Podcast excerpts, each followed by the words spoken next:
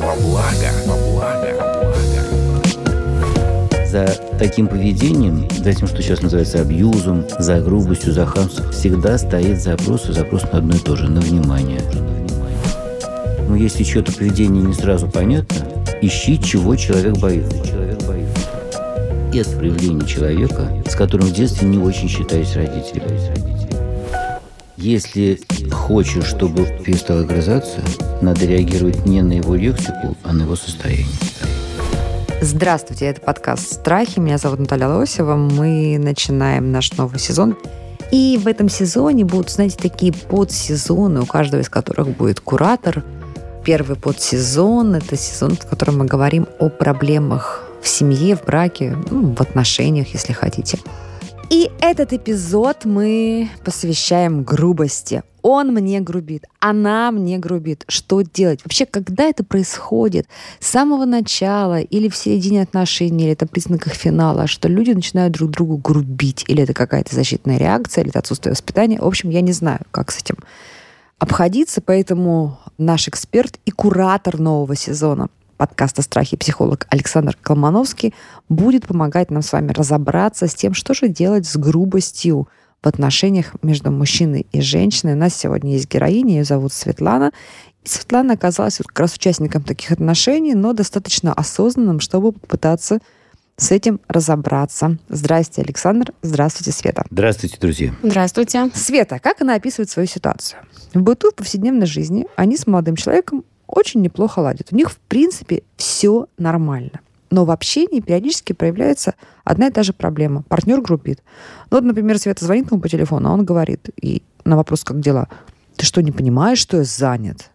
Или может на какой-то простой вопрос ответить, там, включи голову, ты что, сама не понимаешь? Света, я правильно интонацию передаю, да? Да, вполне, вполне. Мне кажется, вообще классика такая, да? Но такая классика, от которой ну, не худо бы и избавиться. Александр, ну что? Я тогда оставляю вас со Светой, буду просто иногда вклиниваться, задавать вопросы, которые мне будут интересны как свидетелю вашей беседы. Разбирайтесь. Смотрите, мне хочется сначала прокомментировать в таком общем случае, чтобы не, не переходить на частности в таком формате, что всегда стоит за любой грубостью, за любым выпадом, за любым оскорблением. Это линейка, которой мальчишка тычет в ребра девочки на передней партии. Буквально. С какой целью он это делает? Вот попросту совсем. Какой? Заигрывает, наверное. С какой конкретной привлечь целью? Внимание, привлечь внимание. Всего. Очевидно, привлечь внимание. В каких случаях он от этой линейки переходит к реально кровопускающему циркулю?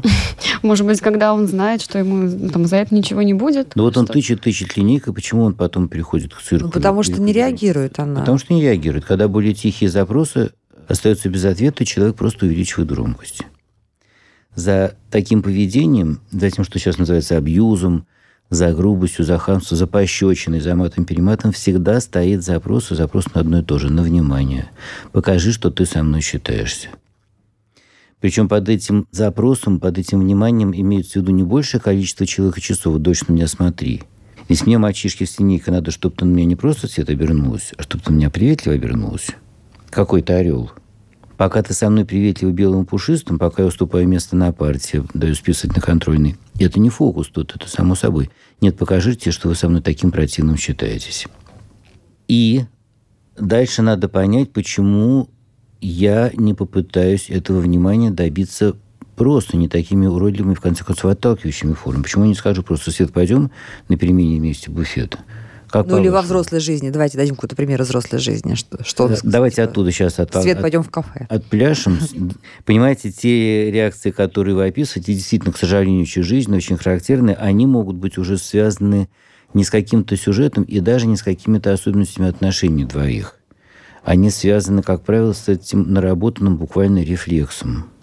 И надо понять, что это за рефлекс, что мешает мне, мальчишке, сказать простодушно. Давайте я провожу сегодня. Как по-вашему?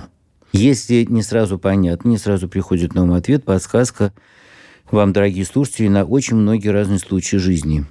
Есть много негативных переживаний, отрицательных эмоций, гнев, ревность, тоска, неуверенность, одиночество, вот это все.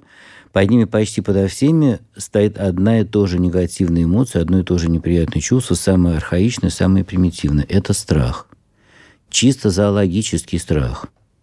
Поэтому, если что-то поведение не сразу понятно, ищи, чего человек боится. Здесь и сейчас много проясняется. Какого рода страх может мешать мне, мальчишке, возвращаясь к этому вопросу, обратиться с таким простым предложением, с такой простой просьбой. Такая ситуация, когда к человеку относишься хорошо, с пониманием, то есть пытаешься там выяснить, что и как, почему. То есть какие-то вопросы, которые, допустим, от моего лица идут, да, в адрес молодого человека, они же, ну, показывают интерес, какую-то заботу, то есть проявление внимания, а человеку, видимо, не хочется в таком формате, может быть, видеть заботу. Я пыталась объяснять эту ситуацию сама себе. То есть и он какую-то защитную реакцию, или не знаю, как это можно объяснить, там, ну, грубостью выплескивает, что там, мне это не нужно, возможно, это мне неинтересно, там, не спрашивай. Ну, то есть вот такие вот Ну, обидки например, в мой что, адрес. Свет? Ну, например, вот вы звоните ему среди рабочего дня, да, чтобы узнать, как он себя чувствует. Или что? Дайте пример. Как Ну, да, нет, бывают те ситуации, когда все в порядке, он может сказать, там, да, действительно, я занят, давай ну, поговорим позже. А есть именно такая интонация, она прям очень агрессивная, что вот, как и вы и сказали в самом начале, там, ты не понимаешь, ты включай Мгм. голову. Я же сказал, что я занят, то есть такое ощущение, что я сделала что-то вот такое критически страшное, что-то произошло, и как бы, ну, на меня нет поводов обижаться. Я позвонила, ну, чтобы узнать, допустим, как дела, все ли хорошо. То есть если ты не можешь говорить, ты же можешь, ну, перезвонить, самое элементарное. Ну, это, мне кажется, у всех такое случается, может быть. Ну, может быть, э, ситуация, когда человек приходит домой, к примеру, и я понимаю, что, возможно, нет настроения, я даже иногда не лезу, не спрашиваю, я вижу. То есть там человека нужно оставить на какое-то время наедине с собой, э, своими мыслями. То есть если ты не хочешь об этом говорить, то ты можешь там, ну, опять же сказать, я не хочу разговаривать сейчас, там, у меня проблемы на работе. Это к тебе никак на- не относится. Свет, можно вас Да, приостановить? да, да, конечно. Вы очень жизненную, очень понятную ситуацию описываете. Но, понимаете, психика так устроена, что в своих обстоятельствах, в своих отношениях разобраться бывает труднее, потому что это все, как говорят, эмоционально очень заряжено. Поэтому я зашел немножко издалека, чтобы Мгм. вам было понятнее, что вообще стоит за таким поведением. Я хочу вернуться к своему вопросу. Вот представьте себе меня, мальчишку. Она сидит передо мной на передней партии, она считает, что она тоже нормально э, себя ведет и на переменах, и на уроке, и на меня нормально смотрит. Какого рода страх мне мешает к ней попросту обратиться? Но, может быть, человек боится быть непринятым, что а кон- если... Совершенно верно, но конкретно в какой форме быть непринятым? Ну, отвергнутым, возможно. Да. Вот возьмите это в голову. Это действительно так. Это страх отказа. Это страх отказа. Она мне еще ни разу не отказывала, она мне вообще не грубила, а я уже боюсь. Почему? Что раньше чтобы- что такое было? да? Вот. Любой страх, любая опаска формируется конкретным жизненным опытом. Просто так никто ничего не боится. Если мальчишка боится, что с ним не считаются, он этого привычно боится. И последний пазл в эту мозаику, где у него эта привычка развилась, где у него такой опыт накопился, как по-вашему? Ну, в детстве, возможно, Конечно, в очевидно. отношениях Когда ему говорили, я для тебя отдельно греть не буду. Что-нибудь скучно, все идут, а ты пойдешь, и так далее.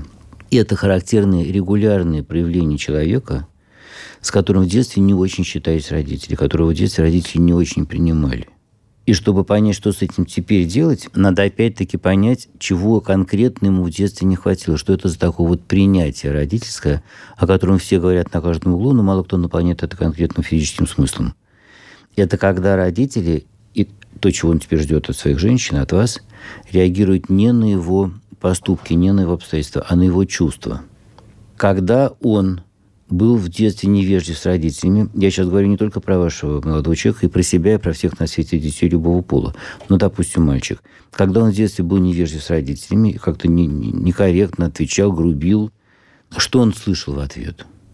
Когда любящую маму ребенок обзывает, ей грубит или врет, то, как правило, самая любящая мама на это огрызается. Как со мной разговариваешь, что тебе позволяешь, где ты это и так далее. А что ребенку нужно, чтобы перестать грубить и сейчас, и в будущем во взрослом состоянии не грубить? Что это за принятие, так называемое безусловное принятие, когда родитель или потом его женщина реагирует, повторяю, не на грубость, не на вежливость, не на двойку, не на пятерку, а на его чувства этой связи. Из каких чувств любой из нас может на кого-то огрызнуться или кому-то, извините, нагрубить? В каком состоянии каждый из нас должен для этого находиться? Ну, уставший, напуганный какими-то обстоятельствами на работе. может. Уставший, напуганный, какие-то проблемы, какой-то тот или иной психологический дискомфорт. Значит, реакция, которая была бы для такого человека терапевтична, это реакция на это его состояние.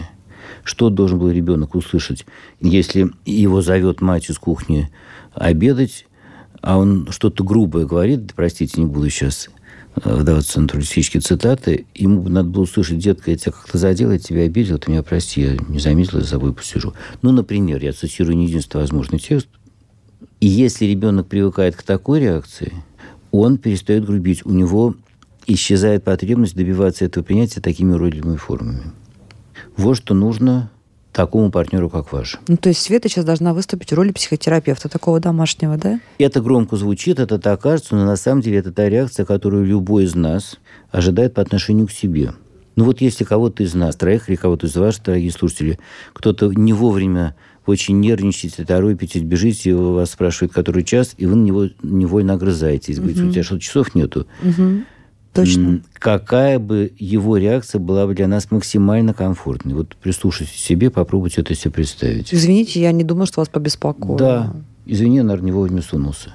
И нам это кажется нормальным, приемлемым, и мы вовсе не называем его домашним психотерапевтом. Нам кажется, что это просто нормальная реакция. А не будет это потаканием со стороны Светы вот э, такому поведению? Но она же тоже живая, она не тоже работа, она тоже приходит уставшая.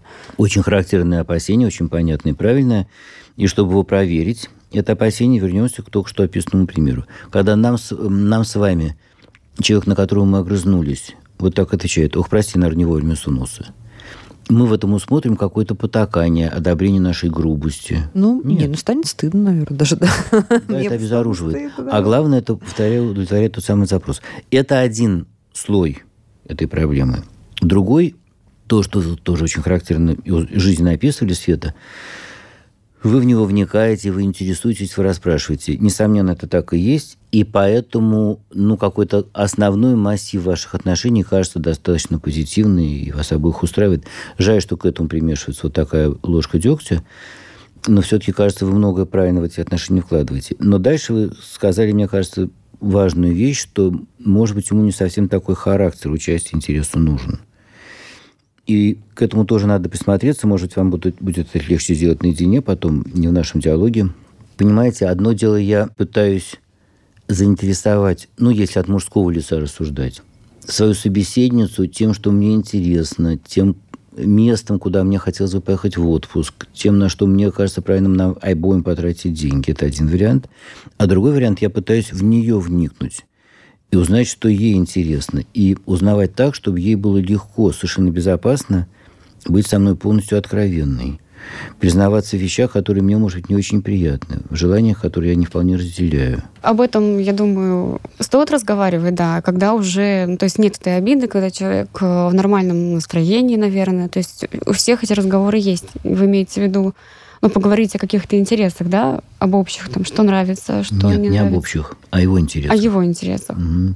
Знаете, тут, как это ни странно прозвучит, как ни странно выглядит, но в наших с вами вот этих парных отношениях, любовных, семейных, не, не семейных, очень большая, очень содержательная аналогия с родительско-детскими отношениями. И такой более продвинутый человек, это всегда тот, кто больше страдает от более ограниченного, извините, не имею в виду вас, двоих, но на, в общем случае, если говорить, он невольно хочет или не хочет, но он находится в роли родителя, а как общается настоящий такой продвинутый зрелый родитель с ребенком, вот очень часто говорят психологи родителям, найдите общие интересы с ребенком.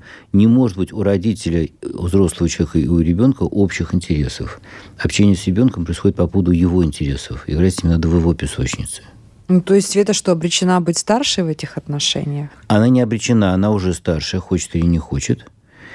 И эта разница, она не пожизненная. Но это всегда стартовая сложность, но хорошая сложность отношений, когда один человек немножко более ограниченный, простите, друзья, за такую терминологию, ограниченный не в оценочном смысле слова, угу. а в содержательном, медицинском – сходится со вторым, сближается со вторым в, в любых отношениях, в любовном контексте, в дружеском контексте, сходится с вот этим запросом. Отогрей меня, отморозь меня, подтяни меня, подлечи, прими меня таким, каков я есть. Ну, то есть это его грубость, это где-то крик к свете, да? Ну, вот я такой вот весь пораненный. Да, буквально так.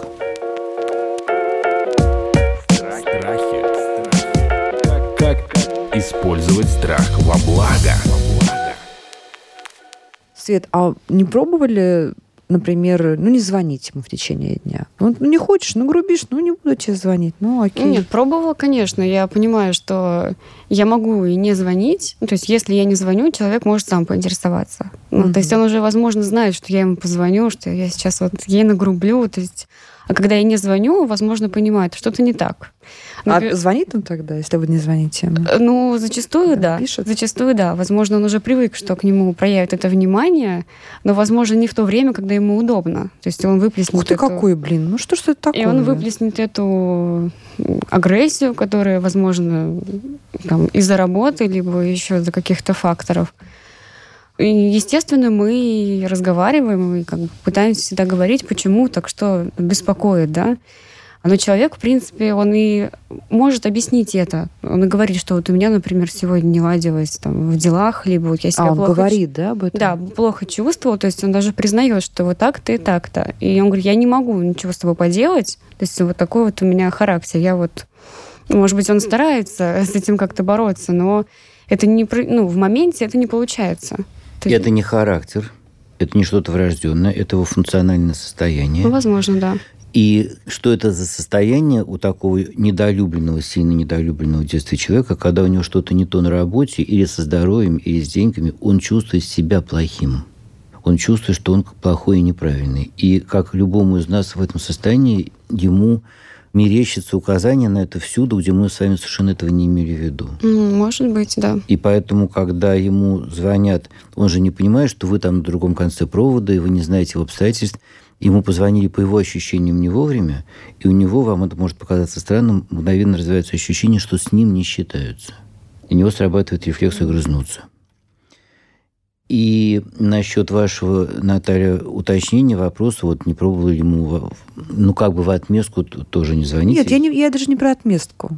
А ну просто, ну окей, ну раздражаю, ну давай не буду звонить. Э, Ну, и Я понимаю, что это весь какая-то поза, конечно же. Да, хра- правильное слово, совершенно верно. И что он тогда чувствует? Эта девушка, эта девочка на передней партии в ответ на мою линейку не оборачивается. Тогда я у нее спрячу портфель. И пускай поползает на коленях. Ну, возможно, так. Например, ты мне не звонишь, я тебе звонить не буду, ты же все равно позвонишь. И то есть, Совершенно возможно, верно, он ждет да. И начали мериться ведерками песочницы. Да, соблазн очень велик, всем из нас, и мне хорошо знакомый соблазн, ответить выпадом на выпад. Мгм. Но это развивает эту эскалацию противостояния. Ну, получается, два полюса, да? То есть, с одной стороны, это вот эскалация противостояния, с другой стороны, другой полюс это такого потакания, да? Нет, не потакание, не потакание, а принятие. Принятие. Мгм. Когда человек, на которого мы, научно выражаясь, наехали, Мгм. говорит что-то примирительное, берет на себя, прости, наверное, я не вовремя сунулся, как мы с вами уже себе это представили, мы в этом никакого потакания нашей грубости не усматриваем. Мы только видим, что с нами считаются. Ну, то есть, чем чаще эту фразу мы говорим, ну, или подобную фразу, то человек как-то может изменить себя. Да, он теплеет, он начинает чувствовать большую безопасность, но это, повторяю, не единственный пласт. Важный, но не единственный. А второй – это действительно характер той самой дружбы, того самого вникания. И вот Наталья сказала, что он не вовремя требует, когда ему надо, не, не считаясь тем, в каком вы сейчас состоянии, какие у вас обстоятельства. Но это же действительно ребенок так ведет себя с родителем. Когда родители приходят вечером домой, ребенок моментально на него насыпается, не заглянув в глаза, не наведя на резкость, хочет ли он сейчас родители там поесть, поспать, в уборную побыть один. Это инфантильность не в оценочном смысле, а чисто в медицинском. И она поддается коррекции, такой человек может развиваться. Но чем более безопасный, опять же, чисто зоологически безопасной является для него среда, тем быстрее он развивается, созревает. Свет, а если вы пишете ему, допустим, М, Если пишу, может быть, тоже. Я же сказала, что я занят. Буквально эта фраза. Ну, ты же нашел время написать эту фразу. Ты можешь сказать, что у меня сейчас там какое-то дело, давай позже. Мгм. И все, сразу отношения, ну, на мой взгляд, ну, там, мы не поругались, все хорошо, ты объяснил ситуацию, чем ты написал, я занят, еще там несколько раз, что-то еще вот выплеснуть, уже нагрузить. обидно стало вам? Да, Мгм. конечно. То есть он просто выплеснул, у него, возможно, ничего не произошло, он занят. То есть он не думает, что, что я подумаю, возможно. Как бы Света, почему это не не его отношение к вам. Ну, я тоже так думаю. Это А что это? Выплеск это агрессии. судорога его, да, это судорога его болезненного состояния. То есть Свете тоже нужно изменить отношение вот к, это, к этим реакциям? Нужно не очень любимое мной слово. Если хочешь, чтобы он потеплел и перестал огрызаться, надо реагировать не на его лексику, а на его состояние. Ну, вот практически скажите, как это? В теории понимаю. Так уже несколько раз сейчас прозвучало. Я что-то как не вовремя сунусь, простите. То есть вот ты фраза. Ну да, что-то там произошло. Но, там... Смотрите, да, эту фразу тоже можно задать или написать разными интонациями. Можно спросить, что случилось, почему так разговариваешь? А можно спросить, что-то случилось? Ну, важно, чтобы он еще понимал эту интонацию. Не это важно. Важно, как вы эту интонацию будете ощущать не фонетически, а внутренне. Если это попытка обратить внимание на то, что вам неприятно, это точно вызовет у него протест. А речь идет об интонации. Какую интонацию он, как вы говорите, поймет и правильно примет? Интонацию искреннего сочувствия, сопереживания в формально-грамматическом смысле слова, не в каком-то умилительно-сентиментальном. Самое интересное, что люди, скорее всего, понимают в теории, как это и почему происходит, но когда дело доходит до практики, то они не, не могут это применить. То есть они понимают, что это что-то случилось, и поэтому я злой, что-то произошло, поэтому я так сказал – ну, а зачем, для чего? То есть, э, например, я, находясь дома в хорошем настроении, я же, ну, хочу, чтобы меня тоже поняли, что у меня хорошее настроение, чтобы пришли там с улыбкой, да, а не с каким-то там недовольным лицом, и получается так, что больше я переключаюсь ну, в его состояние, пытаюсь ну, понять, что у него произошло, почему ему плохо. То есть, а не он, например, меня может спросить, что у тебя там произошло, там ты такая веселая, ну, может быть, какие-то есть новости. То есть блокируется интерес, возможно, ко мне, и раз у него все плохо, скорее всего, он думает, что я должна переключаться больше на него и спросить, что у него произошло. Но, опять же, он не всегда готов поговорить, что произошло. Там, не трогай меня. Там... Смотрите, Свет, когда вы начали говорить, что люди в теории все понимают, но с трудом это применяют на практике, я думаю, что это сейчас про нас с вами говорите. Вот вы хорошо понимаете в теории все, что мы сейчас с вами обсуждаем, но как действительно трудно каждому из нас, и вам, и мне, это применять на практике, потому что больно. Мы все понимаешь, но когда больно, когда задевает, когда тычут действительно этим циркулем, то неизбежно развивается защита. Вот и он точно так же. С той оговоркой, что он наверняка, как любой человек, почти любой человек на его месте, на самом деле не понимает этого механизма. Он не понимает, что он нагрызается, потому что он, в принципе, живет в фоновом негативном внутреннем... Он все время чувствует себя плохим. Он на сознательном уровне действительно считает, что к нему не вовремя сунулись. Ему гораздо труднее обобщить для себя свою проблему, чем нам с вами, потому что вы страдаете от какого-то внешнего неблагополучия, вы достаточно сохранный психологический человек, а он от внутреннего. Это гораздо больше страх вызывает, с этим труднее справиться. А вот я такой, можно задам вопрос, Александр, а может быть какая-то другая девушка вот с другим психотипом, совершенно не, не как Света, которая бы устраивали такие отношения? Вот она тоже бы компенсировала? Конечно, нет. То есть Конечно. дело вообще сейчас не в, не в партнерше, да? Не в партнерше, да. И, повторяю, это не его отношение к Свете или к любой другой своей партнерше. Это его собственное состояние. Что он должен понять и что должен проработать? Какие-то свои детские травмы? Что он должен был бы понять, должен был бы, как вы говорите, проработать, если бы он, если бы у него возник какой-то запрос, если бы он пришел к какому-то психологу или к какому-то приятелю. Угу. И что такое запрос? Это понимание, что со мной что-то не так, в принципе. Дело не в том, что я устал на работе или занят. Света совершенно правильно говорит.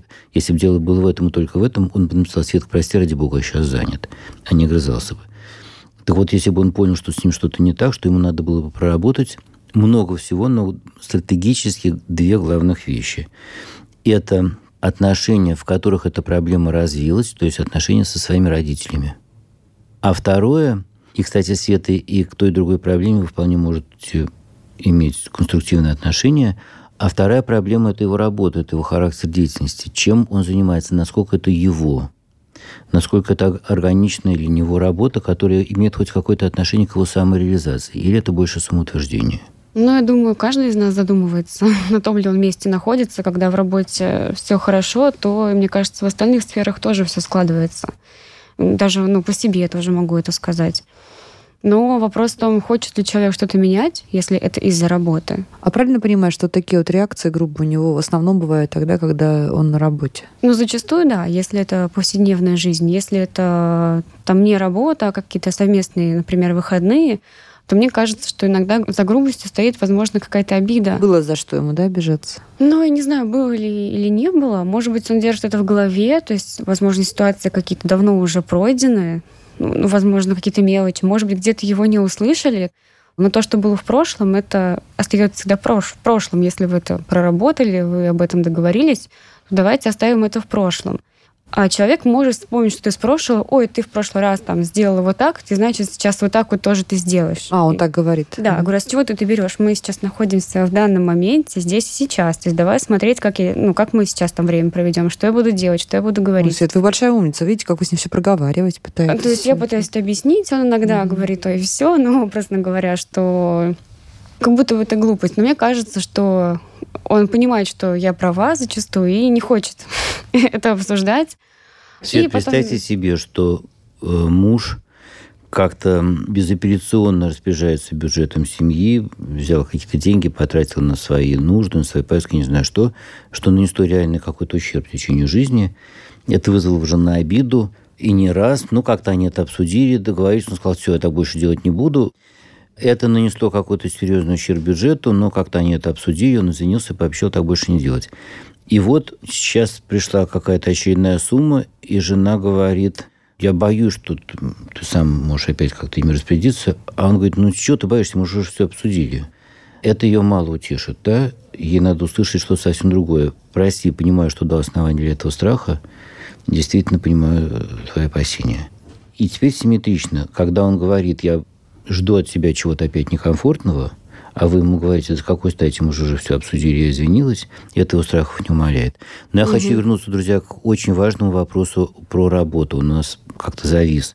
Вы, Света, сказали, что когда с работой все в порядке, то и настроение хорошее. Казалось бы, да, но вот это самое все в порядке, это место, которое мне хочется присмотреться. Обычно этот порядок, это благополучие профессиональное. Чаще всего воображается как нормальный заработок и нормальное продвижение по службе, там загруженность и так далее. Вот нет. Для психологического тонуса э, нужен другой конкретный фактор, о котором я сказал, но, к сожалению, сквозь. Это именно близость этой работы, этой деятельности к, к тому, что называется самореализация. Насколько это его, насколько это для него правильное. И знаете, как вам это легко понять? Представьте себе двух разных журналистов. Один настоящий журналист, ему это интересно, он этим занимается по внутреннему драйву. А другой журналист такой конъюнктурный, он не любит, не очень любит эту деятельность, эту материю, но как-то он уже втерся, он уже в этом вертится и так далее. И вот у каждого из них одна и та же какая-то профессиональная неприятность. Выяснилось, что какой-то недостоверный материал публиковал начальство нации и так далее. Оба будут расстроены. Но, наверное, вам сейчас будет нетрудно себе представить, что первый журналист будет это расстройство переживать достаточно светло и будет с огорчением им делиться, скажем, со своей женой или с мужем. А второй будет очень сильно раздражен. Да, возможно. Здесь, э, скорее всего, вопрос э, может ли человек говорить об этой проблеме, ну, поделиться ей, либо он будет держать ее в себе? Может или будет держать в себе в зависимости от степени опаски. Никто просто так себе ничего не держит, а только из страха. Только по опыту знаешь, что если я тебе скажу, знаешь, я вообще не уверен, что я своим делом занимаюсь, я как-то не уверен себя в этом чувствую, ты или кто-то вроде тебя привычный скажет, а что ж тогда? Ну, надо что-то делать, надо что-то менять. А я не знаю, что менять и как делать. И вот вы сказали тоже несколько минутами раньше, что Тут вопрос в том, хочет ли человек что-то изменить. Хотеть хотят все. Если человек этого не делает и как-то вызывающе не делает, значит, он просто не может, он боится, он не знает как. Ну что, давайте две-три таких ключевых рекомендации конкретно для Света. Отдав дань нашим чувствам, дальше надо задаться вопросом, что с этим делать, как можно это уменьшить. И надо сказать, что помимо травм, которые нам это все наносит, главный ущерб такого обращение с нами, это когда нашему партнеру удается загнать нас хоть сколько-нибудь симметрично агрессивную позу. Не такую же воспаленную, не такую же вызывающую, но агрессивную. И мы моментально перестаем от него отличаться. Мы становимся в какой-то мере похожи на него. И, конечно же, наша встречная агрессия, даже самая корректная, даже самая спокойная, его агрессию только усиливает, а не уменьшает. Но это чего не делать. А что да делать, это к сожалению, друзья, я понимаю, что такие советы легче давать, но, к сожалению, надо отказаться временно, не, не навсегда, но временно отказаться от каких бы то ни было ожиданий по отношению к нему. Избавиться от слов «он не хочет», заменить их все на выражение «он не может». Он пока что иначе вести себя точно не может. Надо перестать ждать, чтобы он сам навел на резкость, чтобы он сам начал с нами считаться. Его надо отогревать, отмораживать. Свет, примерно понятен план действий? Думаю, да, будет полезно не только мне. Думаю, у нас интересно сложился разговор, и есть о чем подумать, над чем поразмыслить. Ну что, друзья, давайте бороться с грубостью, разумом и принятием, как говорит нам Александр Колмановский, и с ним соглашается наша героиня Светлана. Это был подкаст «Страхи», новый сезон, в котором мы разбираем разные проблемы в браке, в отношениях. Мы назвали его претензиями в браке. Сегодня мы говорили о грубости в отношениях мужчины и женщин. Подписывайтесь на подкаст на сайте ria.ru в приложениях подкаст с Web Store и Google Play. Комментируйте и делитесь с друзьями.